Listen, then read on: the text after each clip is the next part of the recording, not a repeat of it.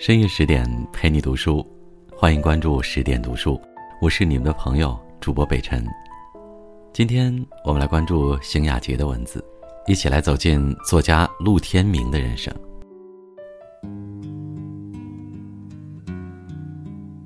若你错过了我搭乘的那班列车，那就是我已独自的黯然离去。你听那绵延百里的汽笛，一百里。又一百里，载我远去；一百里又一百里，再回不去。一九六一年，一曲《五百里》随着美国民谣浪潮的涌动，悠扬在美国的大陆之上。二十世纪六十年代的美国，正处在喧嚣的社会大变革阶段，肯尼迪遇刺，介入越战，女权运动、民权运动，嬉皮士的出现。青年一辈开始奉行着与父辈截然不同的价值观，冲突、矛盾与变革的浓郁气息笼罩着当时的美国社会。而彼时位于大洋彼岸的中国内陆，同样在经历着一段动荡且复杂的时期。当五百里曼妙又感伤的曲调开始悄悄地徜徉在中国青年的心中时，谢平在大西北的深处。哼唱起这首歌的旋律，这番颇具小资情调的场景，是当年的时代背景下多少都显得有些不合时宜的。谢平是陆天明笔下诞生的一个人物，在陆天明的新书《幸存者》中，谢平这个名字再一次出现。谢平的第一次出现，实则是在陆天明的另一部小说里，《桑拿高地的太阳》。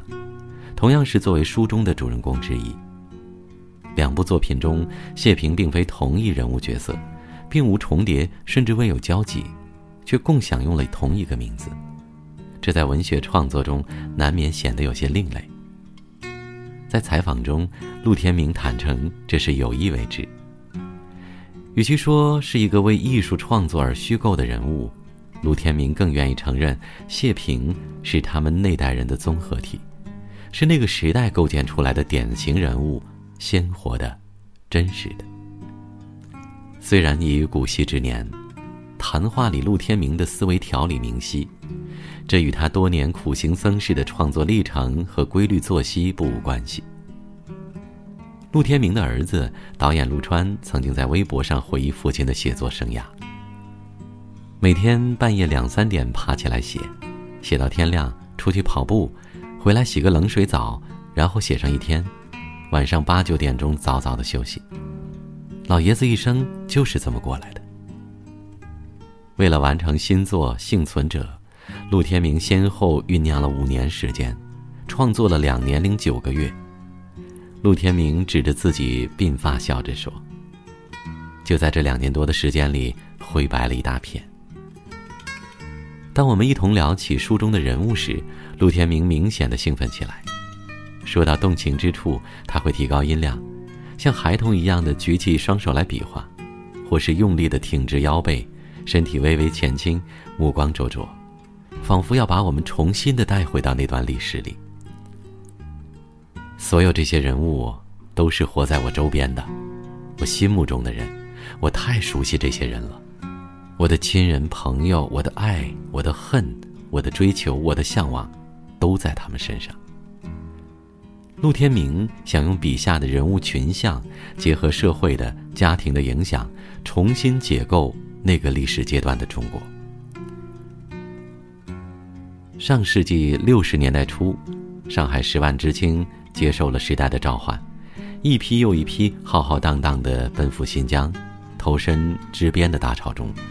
是为国家战天斗地，尽管在很多后世者看来，这更像是一场历史舞台上的荒诞演出。陆天明也是其中的一员。后来，陆天明把他的反思嵌在了幸存者里，他借书中人之口阐述着：任何一个人，当然包括你和我，其实都是历史舞台上被动的扮演者，总编剧、总导演只能是时代和社会。开往新疆的火车缓缓的驶离站台，前来送别的亲人在站台上哭成了一片。但火车上的陆天明和身边的那群青年们却笑着，笑着离别，只因为组织要求他们笑着离开上海，笑着告别黄浦江，以表示自己开拓天地的决心。这趟承载着青春热血和命运希望的列车，就这样轰隆隆地驶向了西北土地的深处。实际上，这并不是陆天明第一次上山下乡。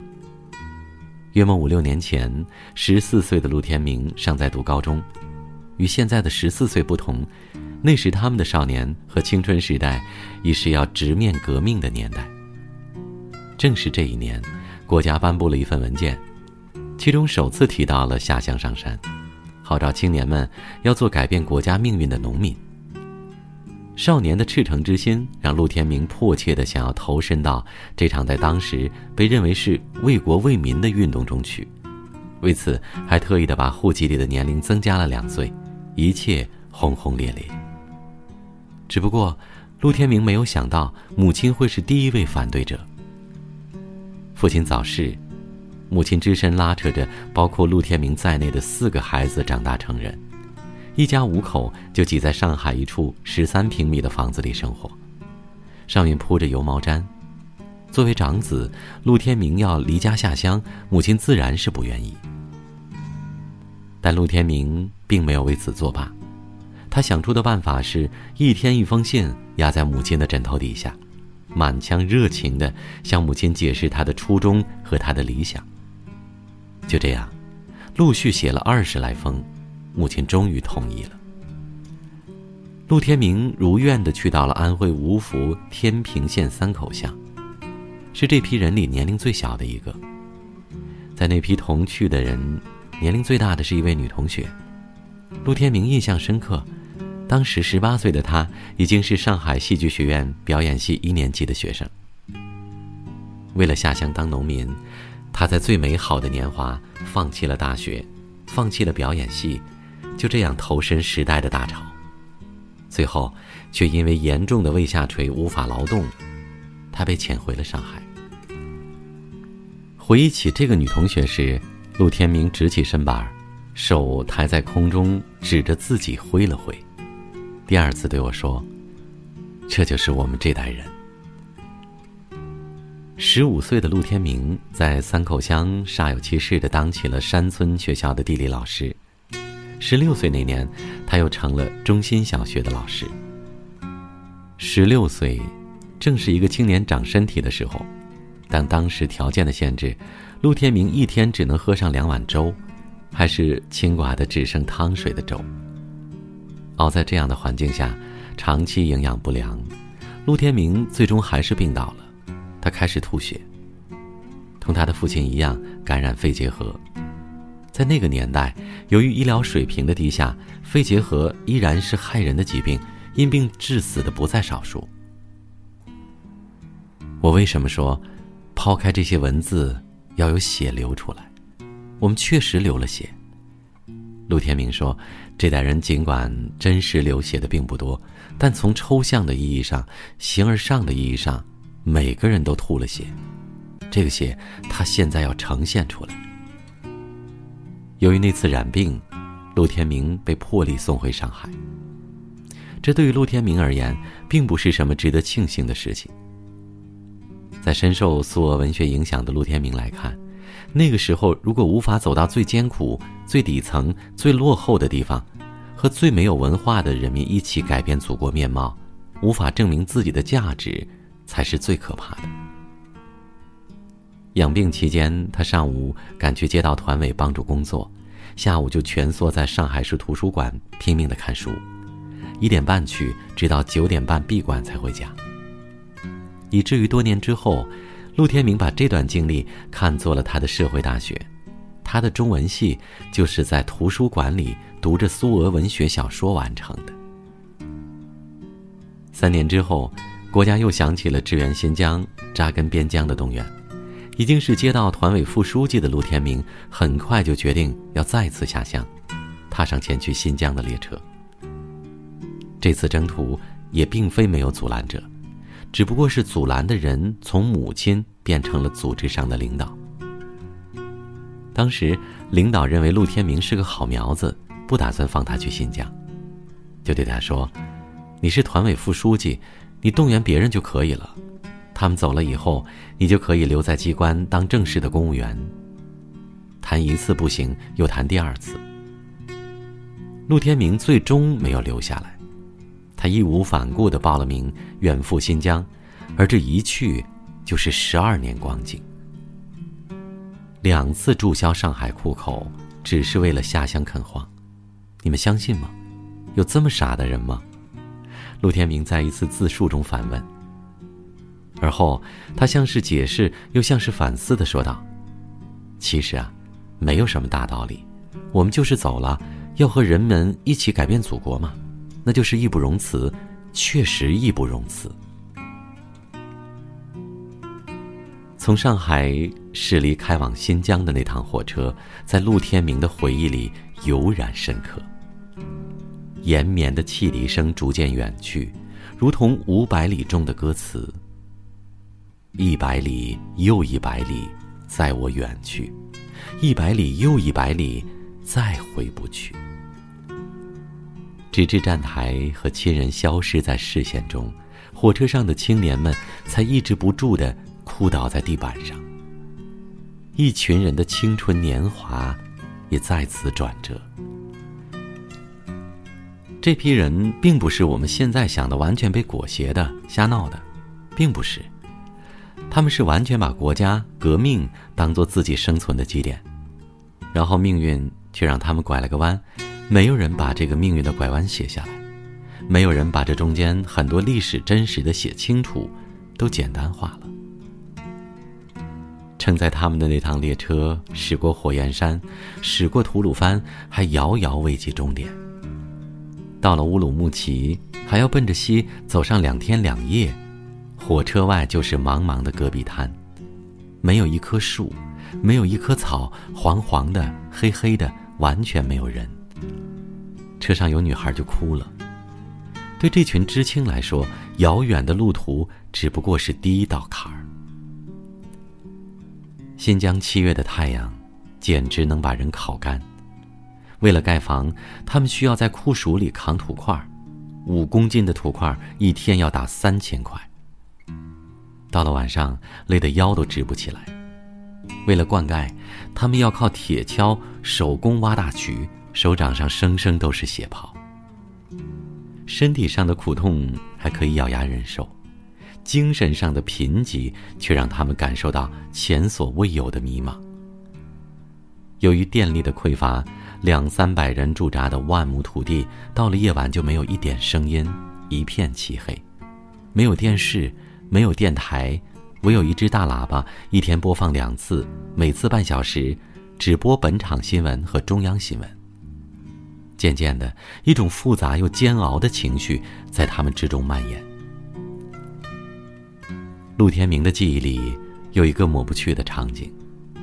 当时，如果有去乌鲁木齐的长途班车从身边经过，所有人都会停下手里的活儿，就站在那儿，目送长途班车远去，久久不动。当年陆天明所在的农场离新疆著名的矿区炼油厂只有六公里。每天晚上，矿区星星点点的灯光像一段银河，映入陆天明的眼帘，这让他忆起了黄浦江边的万家灯火。看着那片灯火，看着自己，又回想白天向乌鲁木齐开去的班车，心中就泛起丝丝对乘车人的羡慕。真的就这么一辈子待在这儿了吗？我们都已经到了最底层、最穷苦、最落后、最边缘的地方。我们还能怎么办？这是当时每一个人心中的疑问。无论曾抱有怎样的信仰或愿望来到这片土地的，面对眼前的困难、诱惑、利益纠葛，他们的内心开始产生了动摇。当时有一个与陆天明在上海同街道的女同学，是陆天明当年亲自动员到大西北来的。也正因为此，让陆天明来了以后，对他心怀深深的愧疚。女同学的父亲当时在上任高级职员，十八岁的她，怀着满腔热情来到了新疆。但是，对那时到新疆的女知青，通通只有一条要求：干活好，能劳动就行。可偏偏这位女同学干活不行，她一下子就失去了信心，从自视甚高变得自暴自弃了。她很快就找了一个品行不端的上海司机谈起恋爱，不久就生了孩子。后来，那个司机沦为了罪犯，而这位女同学也沦为了从犯。几年之前，陆天明还特意的回到新疆去看了看她。那时，他穿着长大褂，依然说着革命语言。他已经不知道世界和未来是什么样子。这样的悲剧是个例，但却有它深层次的典型性。在许多重大的历史事件面前，我们往往都在扮演着半是同谋者、半是受害者的角色。陆天明在他的新书中留下了这句话，有些悲情，又有几分无奈。这些真实的历史碎片却没有被人记住，没有被人看到。这些人、这些经历、这些故事，成为了几十年后陆天明重新审视过往时最不能放下的事实。我的时间不多了。我要把对这个世界说的话赶紧说出来，说出只有我们这代人才知道的事实，否则很多人的历史就埋没了。在多次采访中，陆天明总是反复强调着这句话。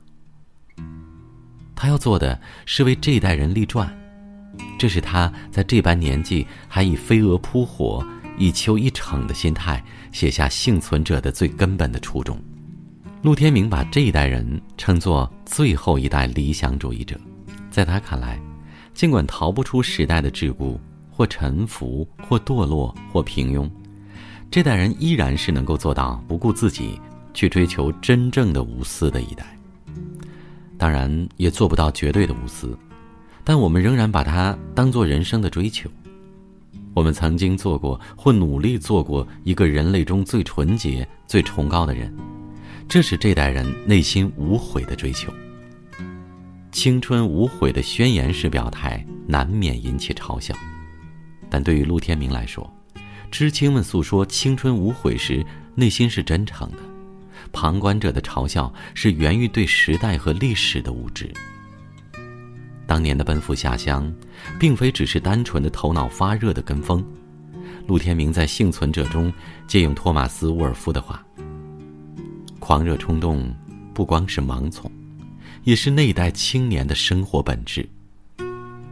陆天明的解读里，这一代人的狂热与冲动，是因为他们曾发自内心的追求过无私，被赋予去和最底层的人民站在一起，去改变中国，去移风易俗的使命。从某种意义上来看，这是崇高的。一个人曾崇高过，这是一生中最值得自豪的东西。每代人都不能逾越过时代给予的特点和桎梏，这是陆天明认同的。在他看来，那个年代背景下，他们所肩负的、被赋予的人生目标便是追求无私；而在尔后的市场经济环境下，这很难再成为任何一代人人生的唯一目标。精致的利己主义在新环境下肆意滋生。这也是他定义最后一代理想主义者的来由。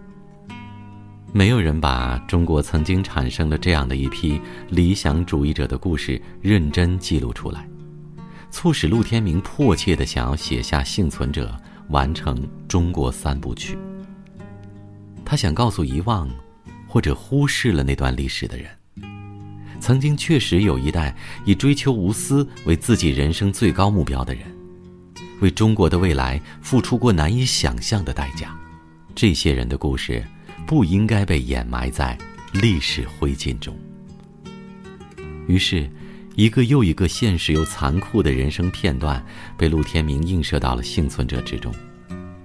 作品里百分之七十八十的情节和细节都是真实的，这也让这部小说充满了跌宕起伏的情节设置，每一个与时代挣扎。反抗重塑的人物身上，又反射出切肤的真实感。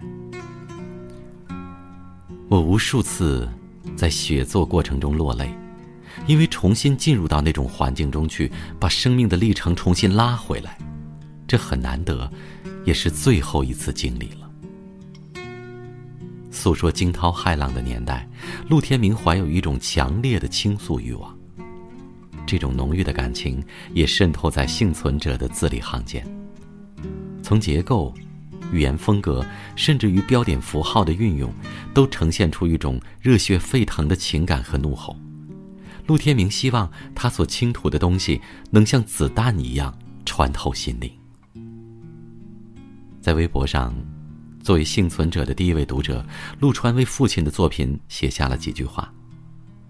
用文学去记录一个时代中国人的心灵史，这份责任，只有他们还在坚守。这份坚守尚存，或许还能给中国带来又一次绿化树、黑骏马、红高粱、古船、心灵史、尼日这样振聋发聩般的声音。每个时代的新一代，总会有新的理想。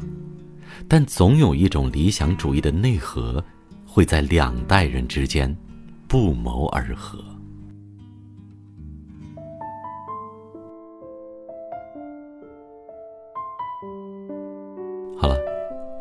这就是今天的分享。不知道为什么，在读这篇文章的时候，我自己一直浑身充满了力量。我体会到了热血沸腾，我脑海当中全是画面。好像自己也只身背着行囊远赴了边疆一般。我脑海当中还浮现出了刚刚看过的电影《芳华》。一代人的记忆，一代人的青春，随历史浮沉而去。好了，如果你喜欢这篇文章，也喜欢北辰的声音，不妨在下方点赞和支持，也欢迎大家关注北辰的微信公众号“北辰在找你”。因为也有好看的文字和好听的声音在等你。我在北京问候大家，晚安。If you miss the chain, I'm on.